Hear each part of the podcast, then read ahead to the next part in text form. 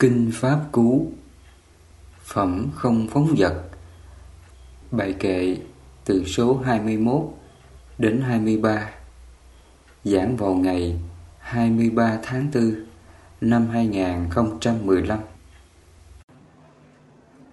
Tiếp theo Kinh Pháp Cú, bài kệ à, số 21 Phẩm không phóng vật. Phật dạy không phóng vật bất tử, phóng dật, phải tự sinh, không phóng dật, không chết. Phóng dật như chết rồi. Ý nghĩa phóng dật là gì? Chỉ tâm phóng dật chỉ cho là sáu thức, nhãn thức nhị thức, tỳ thức thị thức, thân thức và ý thức ví dụ bây giờ tai mình nghe người ta khen mình mình trách giữ mình thích thú, mình vui mừng trước lời khen, đó là tâm phóng vật đó. Hoặc là người ta chê mình mình trách giữ mình sinh cái phiền não trước lời chê. Cái đó cũng là tâm phóng vật đó. Hoặc là bây giờ là mình ăn, khi ăn ngon á, là tham đắm, dính mắt vào cái thức ăn ngon. Và khi ăn gặp cái món dở sinh ra cái tâm buồn phiền chê trách. Đó là tâm phóng dật đó. Trước đây quý sư cô quý phật tử có bị như vậy không? Nếu mà nó còn cái niệm đó là nó còn phóng dật đó nha. Do đâu mà nó sinh ra cái tâm chê? Là do do dục tham đó muốn ăn ngon bây giờ người ta nấu vợ thì nó chê. Cũng vì cái nguyên nhân là lòng tham đưa đến cái phiền não là chê người ta à, nấu không có ngon. Thầy nói cái này à, biết sư cô quý phật tử mình xét lại. Nếu mình còn có cái tâm đó hãy biết xấu hổ nha. Không biết xấu hổ mà xả nó tâm mình nó còn phóng dật đó. Cho nên ý nghĩa phóng dật này, Phật dạy mình nó sâu sắc lắm. Trước mọi cái ăn ngon mà chúng ta không có sinh ra cái tâm tham chấp, hoặc là khi ăn dở mà không có sinh ra cái phiền não, thì cái tâm đó là gì? Tâm không phóng dật tâm đó là tâm bất động. Mà bất động là đồng nghĩa bất tử đó. cho nên trong cái ờ, đoạn kệ đức phật nói, không phóng dật bất tử. Bất tử là sao? Là mình không phiền não. Khi sáu căn này tiếp xúc với sáu pháp trần, mà tâm mình nó tự bất động, mình không phiền não, không có chấp giữ trong tâm đó là không phóng dật thì tâm đó là bất tử đó. Ví dụ bây giờ cái thân mình nó bị bệnh nè đau đớn nè mình chẳng có lo âu mình chẳng có buồn phiền. Cái tâm đó là không phóng dật cái tâm đó là bất tử đó. Còn nếu mà nó bệnh tật nó lo âu nó buồn phiền này, tâm đó còn là phóng dật mà nó còn phóng dật, nó có bất tử được không? Không bất tử được. Nó không còn dính mắc phiền não, bất cứ pháp nào trên sáu căn này biết rằng các pháp là vô thường, hợp và tan, đâu có gì là của ta, là tự ngã của ta. Người ta khen đó, người ta chê đó, thì nó cũng vô thường thôi đâu có gì thường mình chấp do nó hiểu rõ sự thật, các pháp vô thường sinh diệt như vậy mà nó không có chấp cho nên nó không phóng dật. Do nó không phóng dật, cho nên nó còn phiền não không? Hết phiền não liền. Người ta khen mình mình có mừng không? Không mừng. Người ta chê mình mình có buồn không? Không buồn. Cái tâm đó là không phóng dật cái tâm đó là bất tử đó. Sống như vậy vô cùng hạnh phúc rồi. Sự gì chúng ta không hạnh phúc, chúng ta bị đau khổ. Là do đâu? Là do tâm còn phóng dật đó. Lúc nào cũng muốn người ta khen mình và sợ người ta chê mình. Vì còn muốn người ta khen, sợ người ta chê, cái tâm đó vẫn còn là phóng dật cái tâm đó vẫn còn là thiền não cái tâm đó vẫn còn là sinh tử chưa phải là bất tử. Cho nên đức phật nói, không phóng dật bất tử, phóng dật phải tử sinh. Không phóng dật không chết, phóng dật như chết rồi không phóng vật không chết là sao? Có nghĩa rằng là nó không còn vì sinh già bệnh chết, chi phối trên cái tâm giải thoát này nữa đó. Nó bất tử rồi đó. Còn nếu mà chúng ta còn phóng vật thì mình còn chi phối bởi sinh già bệnh chết. Nó còn bị tác động bởi cái lực vô thường hợp mà ta sinh và diệt. Còn người mà sống không phóng dật là từ nay nó không còn chi phối bởi sinh già bệnh chết.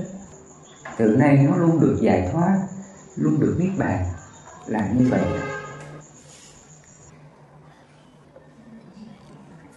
Bài kệ thứ 22 Biết rõ sự thật ấy, Người trí không phóng dật. Hoan hỷ không phóng dật. An vui trong cõi thánh. Từ nay mình không còn dính mắc à, Không phóng dật trước các pháp trần nữa Mình hãy tự bằng lòng hoan hỷ. Hãy sống bằng cái hạnh của thánh. Hạnh là diệt ngã xả tâm ly dục ly bất thiện pháp. Mình sống hãy tự bằng lòng luôn kham nhận trước mọi nhân quả khổ đi vượt qua nhân quả khổ và sống đạo đức với mọi người. Không hơn thua à, không tị hiềm không ganh ghét không chỉ trích không chê bai. Hãy biết thương yêu và tha thứ trước mọi quả khổ. Người nào mà sống với những điều thiện như vậy ấy, thì chúng ta sẽ thành người trí không phóng dật. Chúng ta sẽ được hoan hỷ sống không phóng dật và chúng ta được an vui trong cõi thánh, không còn đau khổ nữa. Là như vậy đấy cho nên những cái bài kệ này, cái giá trị nó quá tuyệt vời, phải không? Quý sư cô? Ai mà sống được như vậy là hạnh phúc lắm rồi. Cho nên đức phật nói, sự dĩ ta thành tựu chánh đẳng chánh giác là nhờ tâm không phóng dật muôn pháp lành từ đó mà sanh. Có nghĩa rằng từ nay không có ai làm ngài khổ được nữa.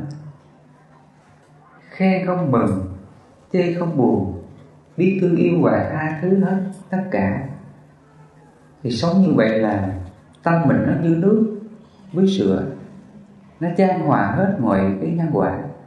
Không ai làm mình khổ được cả. Rồi tiếp theo cái bài kệ là số 23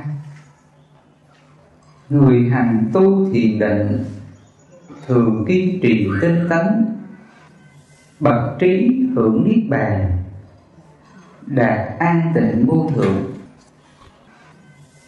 Ở đây chúng ta phải lưu ý cái đoạn kệ này nha.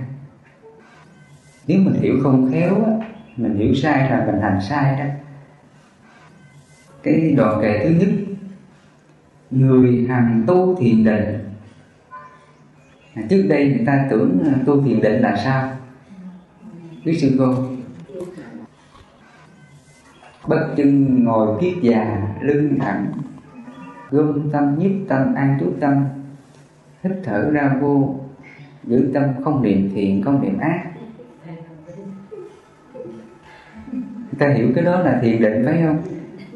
À, trước đây người ta đọc đến cái đoạn kệ này là người ta nghĩ rằng là người hành tu thiền định mà tu thiền định là như vậy đó. Giữ tâm thanh tịnh vắng lặng. Người nào mà nhiếp tâm an trú tâm mà vắng lặng một giờ hai giờ không niệm ta nghĩ là người đó đắc định à có đúng như vậy không? Tại trước đây người ta quan niệm là thiền định của của Phật dạy là như vậy ở đây chúng ta phải hiểu cái câu kệ này. Phật dạy nha, người hành tu thiền định. Mà thiền định đây là gì? Là thiền, chánh niệm tự giác diệt ngã xả tâm, ly dục ly bất thiện pháp. Đó là thiền định của đạo phật đó. Trong tứ niệm xứ, đức phật này dạy cái này rất rõ. Cái thiền định của phật là quán thân chân thân. Để khắc phục tham ưu quán thọ chân thọ. Để khắc phục tham ưu quán tâm chân tâm. Để khắc phục tham ưu quán pháp chân pháp. Để khắc phục tham ưu đó là pháp thiền định của phật. Đó. thiền định này là gọi là thiền định xả tâm nha. Ly dục ly bất thiện pháp. Hàng ngày mình sống với chánh niệm tỉnh giác để mình giác tỉnh ra những cái phiền não nào của tâm đó, mình tư duy mình tác ý mình xả. Đó là pháp thiền định của phật đó. trước đây là cái tâm chúng ta nó sống trên cái tâm gì? Không chánh niệm tỉnh giác. Mà người sống không chánh niệm tỉnh giác đồng nghĩa rằng người đó đang sống trên cái ngũ triền cái tham sân si mạng nghi. Khi tâm mình nó phóng dật à, nó tham đủ thứ hết mà mình không thấy ra mình tham. Đó là ngũ triền cái đó nha. Ví dụ như là khi mình khắc thực về hôm nay tự nhiên nó quên lấy à, nó quên lấy cái món gì không biết. Rồi nó mới nói thôi bây giờ mình đi ra mình lấy lại cái này của sư cô có không? Nó còn cái này là nó còn sống trong ngũ trì cái đó. Tâm đó còn là không giận à, ngày xưa thời phật á, là có lúc các ngài đi khất thực nha đi từ đầu làng đến cuối làng lỡ mà người dân người ta không xuất bát á, thì ngài cũng lặng lẽ hoan hỷ, mang bình bát không về, chịu bụng đói ngày hôm đó. Mà khi nó về, nó có muốn khởi cái niệm đi sinh lại không? Không. Cái tâm đó là không phóng dật. Cái tâm đó là ly dục ly bất thiện pháp. Cho nên ở đây trong cái đoạn kệ này chúng ta phải hiểu thiền định của đời Phật là như vậy thiền định là xả tâm ly dục ly bất thiện pháp. Cho nên lúc mà đức phật ngài từ giả cái lối tu khổ hạnh đó ngài đi tìm gốc cây gọi là cây bồ đề bây giờ đó. À, ngài ngồi dưới gốc cây. Ngài để tâm ngài nó bình thường tránh niệm tình giác. Ngài để tâm ngài nó thanh thản an lạc vô sự. Lúc này ngài không tu gì hết không có nhiếp tâm an trú tâm hít thở gì hết. Cứ để nó bình thường tự nhiên. À, và khi trên trạng thái bình thường đó đó thì những cái niệm dục những cái tâm ham muốn tham sân si à, trước đây ngày tu tập á nó hiện ra hết nó trào ra. Mà sau này đức phật gọi rằng đó là ma vương đó nha thì đến đây đức phật nhờ ngài sống trên cái chánh niệm tỉnh giác. À, trên chánh niệm tỉnh giác đó ngài thực hiện cái pháp xã là như lý tác ấy. Cái niệm dục nào khởi ra ngài quán ngài nhắc rằng này thôi từ nay ta không theo hư nữa. Trước đây là ta vô minh ta sống trong dục ta theo vui bây giờ ta không theo vui nữa. Nếu mà ta theo vui á là ta sẽ khổ não. Tự mình làm khổ mình à thôi ta không theo ngươi. Ngài như ý tác ý. Ngài quán Ngài tác ý Ngài xả. Khi Ngài xả đến đâu Thì tâm Ngài nó ly dục đi bất thiện pháp đến đó. Cho nên Ngài nói rằng là Ta ly dục đi bất thiện pháp, nhập sơ thiền Là như vậy. Nhập sơ thiền là gì? Nó nhập vào cái trạng thái tâm thanh thản an lạc vô sự. Chánh niệm tỉnh giác. Cái trạng thái ấy là trạng thái của sơ thiền. Hãy nhớ cái trạng thái của sơ thiền nha. Lúc này đức phật à, ngài ngồi dưới gốc cây gọi là cây bồ đề. Bây giờ đó ngài để tâm ngài nó bình thường chánh niệm tỉnh giác. Ngài để tâm ngài nó thanh thản, an lạc vô sự. Cái trạng thái ấy là trạng thái của sơ thiền. Và trên cái trạng thái sơ thiền, thanh thản, an lạc vô sự này nè, thì những cái nghiệp dục các ác pháp, các dục tập nào khởi ra, thì trên đó ngài có như lý tác ý. Ngài tư duy, ngài tác ý, ngài xả. Ngài xả riết thì từ từ tất cả ác pháp và các dục dần dần nó đoạn diệt. Gọi là đoạn diệt năm triền cái đó, tham sân si mạng nghi. Thì khi ngài đoạn diệt sạch năm triền cái này, lúc đó ngài mới chứng được sơ thiền. Đến đây quý sư cô và quý phật tử mình hiểu được thiền định của đời Phật là như vậy. Thiền định là xả tâm, ly dục ly bất thiện pháp. Cho nên khi Đức Phật Ngài đoạn trừ năm triền cái Ngài chứng được sơ thiền Lúc đó nó sinh ra năm kết quả giải thoát liền. Tầm, tứ, hỷ lạc và nhất tâm. Tầm tứ đây là tầm tứ thiện đó. Tâm mình lúc nào nó cũng có cái chánh chi kiến của nó. Cái niệm gì khởi ra nó đều biết cái niệm đó như thật. Do nó biết cái niệm đó như thật, thì tự nó nhàm chán, tự nó hướng đến là xả ly, không chấp thụ. Do nó xả ly, không chấp thụ, thì ngay đó là an lạc. Cho nên đức phật nói, tầm tứ hỷ lạc mà nhất tâm. Là như vậy.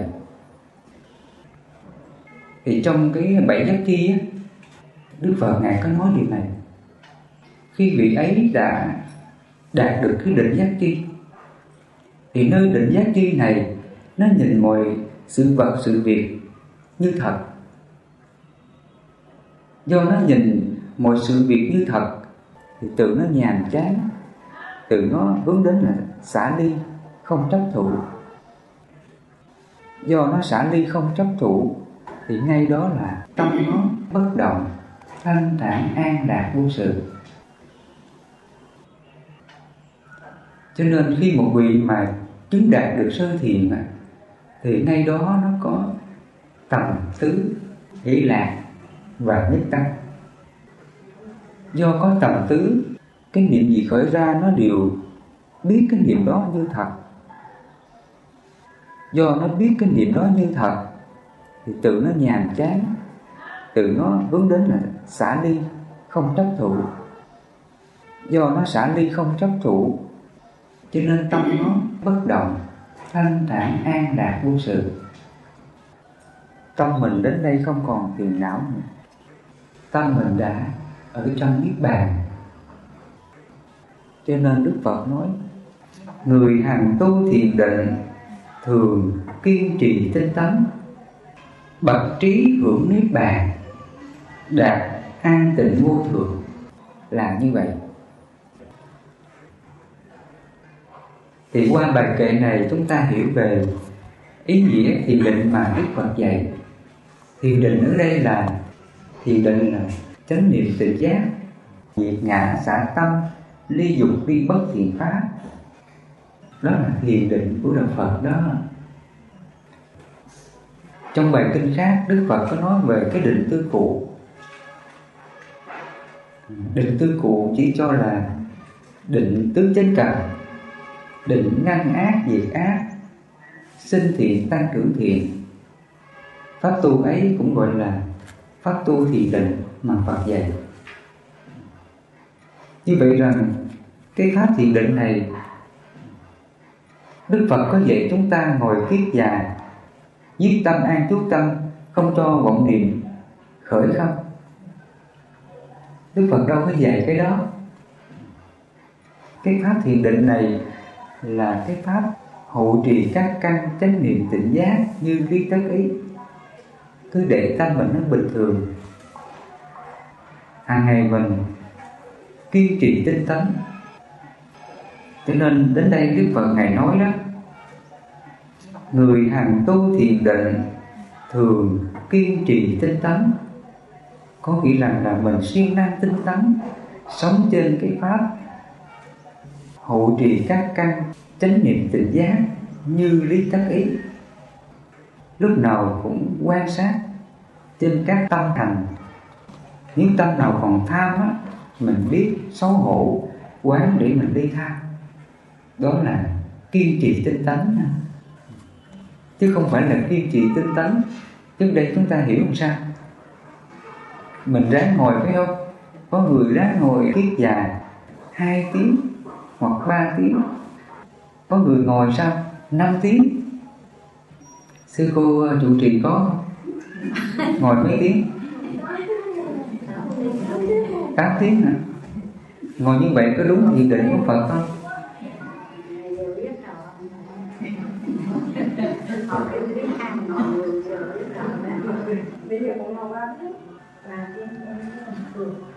Cái thiền đó gọi là thiền của vô sắc đó thiền đó ngồi nó an lạc nhưng mà nó không giải thoát. Thiền não nó còn nguyên à. Thấy không? Nếu mình chấp vào cái thiền này thì nó còn thượng phần ký sử là vô sắc tham ký sử Đức Phật Ngài có dạy mình nó có năm thượng phần ký sử đó. Sắc tham, vô sắc tham, mạng, trào cử và vô minh. Bữa này như ngồi trên hình để mà mình không có nhiếp tâm vào nhưng mà mình xong mình đang bán chúng nó được không ở đây á, mình mình cứ sống bình thường. Cái thiền định của Phật dạy mình á thực hiện cái pháp hộ trì các căn chánh niệm tỉnh giác như lý tác ý.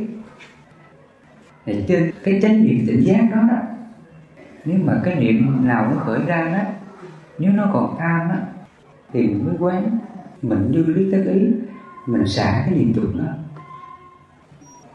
còn nếu nó không có tham, mình quán cái ở đây á, là khi tâm mình nó giải thoát rồi, nó bất động trên cái niệm đó rồi, mình không cần quán nữa. Lúc này Phật dạy mình là tu tập tứ thôi tứ là gì? Là xả đó.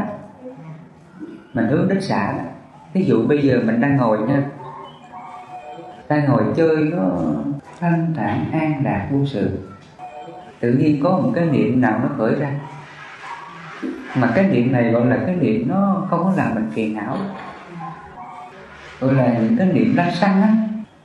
Nó không làm cho mình lo âu, sợ hãi phiền não nào thì chúng ta không cần quán đâu mà lúc này Phật dạy mình cái pháp xả. Gọi là tứ nó có ba giai đoạn tu tập. Phật cứ dạy mình. Thứ nhất là tu tập tầm và tu tập tứ. Tu tập tầm và tu tập tứ. Giai đoạn hai á, là tu tập tứ thôi. Tứ là mình phát ý mình xả đó ví dụ bây giờ mình đang ngồi như thế này, nó khởi cái niệm năng xăng gì đó, mà nó không làm mình phiền não, mình hướng đến mình nhắc à thôi nó là vô thường. Tâm này hãy bất động.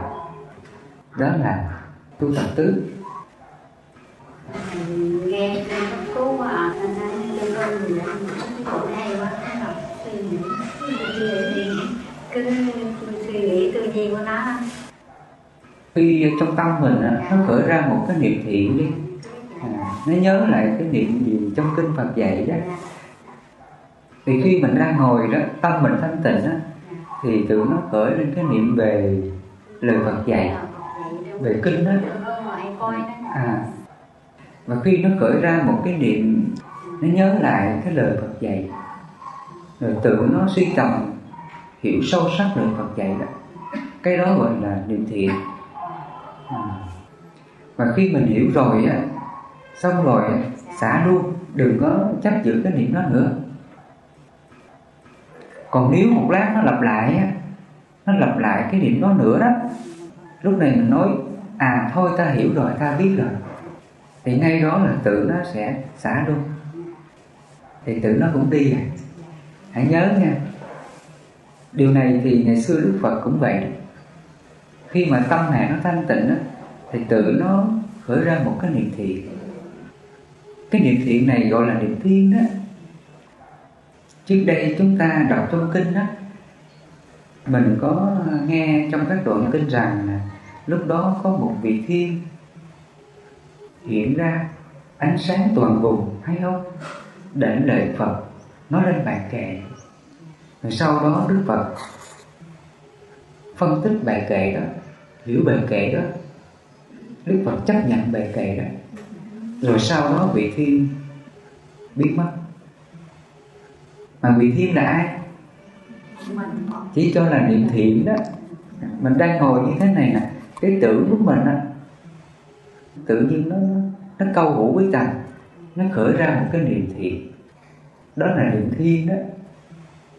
Chúng ta nên nhớ nha, cái tưởng của mình á, nó câu hữu với tầm nó khởi ra một cái niệm thiện. Đó là niệm thiên đó. Trên cái niệm thiên đó là trí tuệ của Phật nó hiểu ra cái niệm này. Rồi nó suy tư, nó tầm tứ như lý tác ý. Nó hiểu được cái niệm đó như thật. Và khi hiểu rồi thì ngài nói rằng, thôi ta hiểu rồi. Ta chấp nhận cái niệm này. Khi ngài vừa quyết định xong á, ngài tác ý thì cái niềm thiên kia biến mất. Cho nên sau này người ta không hiểu rõ ra chỗ này. Người ta tưởng rằng có một vị thiên á, ở một cái cõi trời vậy đó, xuất hiện xuống Phật, hỏi Phật. Cuối cùng người ta tưởng ra thế giới siêu hình không? À, mà sau này người ta hiểu nhầm nhiều lắm á. Tại vì người ta đọc bộ kinh Phật á thấy những đoạn kinh có những vị thiên tử hiện ra ánh sáng toàn vùng hồi thầy tư giảng mới có một cái suy nghĩ vậy. Sao thầy nếu có chư thiên mà sao nghe trong kinh ương có gì đó thầy dạy một vậy nó có nhìn vị chư thiên hiện ra mà sao vị thiên đây là những niệm thiện của mình. Mà trên trí tuệ mình nó hiểu được cái niệm thiện đó. Mà trên niệm thiện này nó có trí tuệ hiểu biết thì đó là ánh sáng đó. Ánh sáng chỉ cho là trí tuệ của mình á. Sáng toàn vùng cái vị đó có hậu gan là sao sáng toàn vùng. Cái trí tuệ mình nó là ánh sáng. Vì vậy nó có bài kinh khác á. Đức phật ngài có nói điều này. Nó có bốn loại ánh sáng thứ nhất là ánh sáng của mặt trời. Thứ hai là ánh sáng của mặt trăng. Thứ ba là ánh sáng của lửa. Thứ tư là ánh sáng của trí tuệ mà trong bốn loại ánh sáng đó, đức phật nói ánh sáng trí tuệ là thù thắng nhất, cao thượng nhất. Đó. Mà ánh sáng, đức phật nói, nó đồng nghĩa với lại là hào quang. Gọi là hào quang trí tuệ đó. Trí tuệ mình nó càng sâu sắc chừng nào thì cái hào quang này nó sáng ra. Mà hào quang này nó sáng ra bóng đêm vô minh tà kiến của mình từ từ nó sẽ xua tan hết. Đó là trí tuệ đó. Chứ không phải là hồng quang này đâu. Hồng quang này là của ai? Của giả. Hồng quang này là của Phật giáo phát triển đại thừa người ta tưởng, người ta vẽ ra. Chứ Đức Phật đâu có hồng quang đó. Thì chúng con nghĩ là có hồng quang, cho nên mua hồng quang gì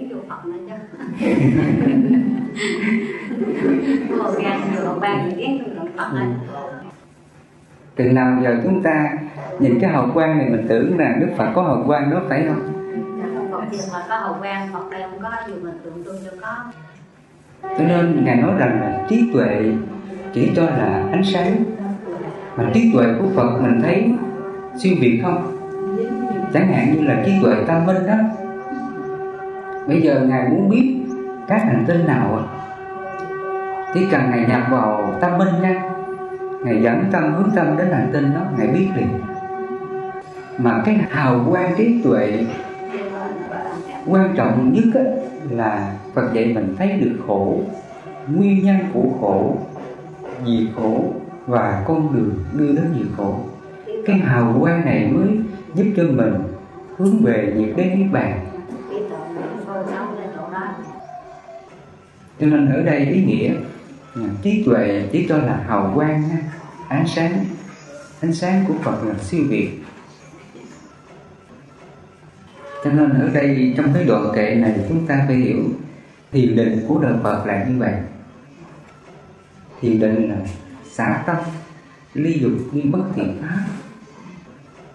Muốn được thực hiện thiền định này, chúng ta phải sống đúng thánh giới thánh định và thánh tuệ.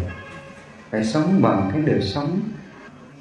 Thánh giới uẩn, thánh hậu trì các căn, thánh chánh niệm tỉnh giác và thánh thể dục tri túc thì chúng ta đang thực hiện thiền định của của Phật. Khi mình thực hiện thiền định này thì Đức Phật nói, thường kiên trì tinh tấn, bậc trí hưởng niết bàn đạt an tịnh vô thường. khi chúng ta thực hiện cái thiền định ly dục ly bất thiện pháp diệt ngã xá tâm đó, thì ngay hiện tại này luôn được niết bàn. Và khi được sống như vậy thì chúng ta sẽ được đạt an tịnh vô thường, hướng về nhiệt đế niết bàn đó là pháp tối thắng nhất. Trên đời này không có pháp nào tối thắng hơn. Đó là như vậy các anh qua ngày mai thì chúng ta sẽ học các bài kệ tiếp theo từ 24 trong cái phẩm um, không có giờ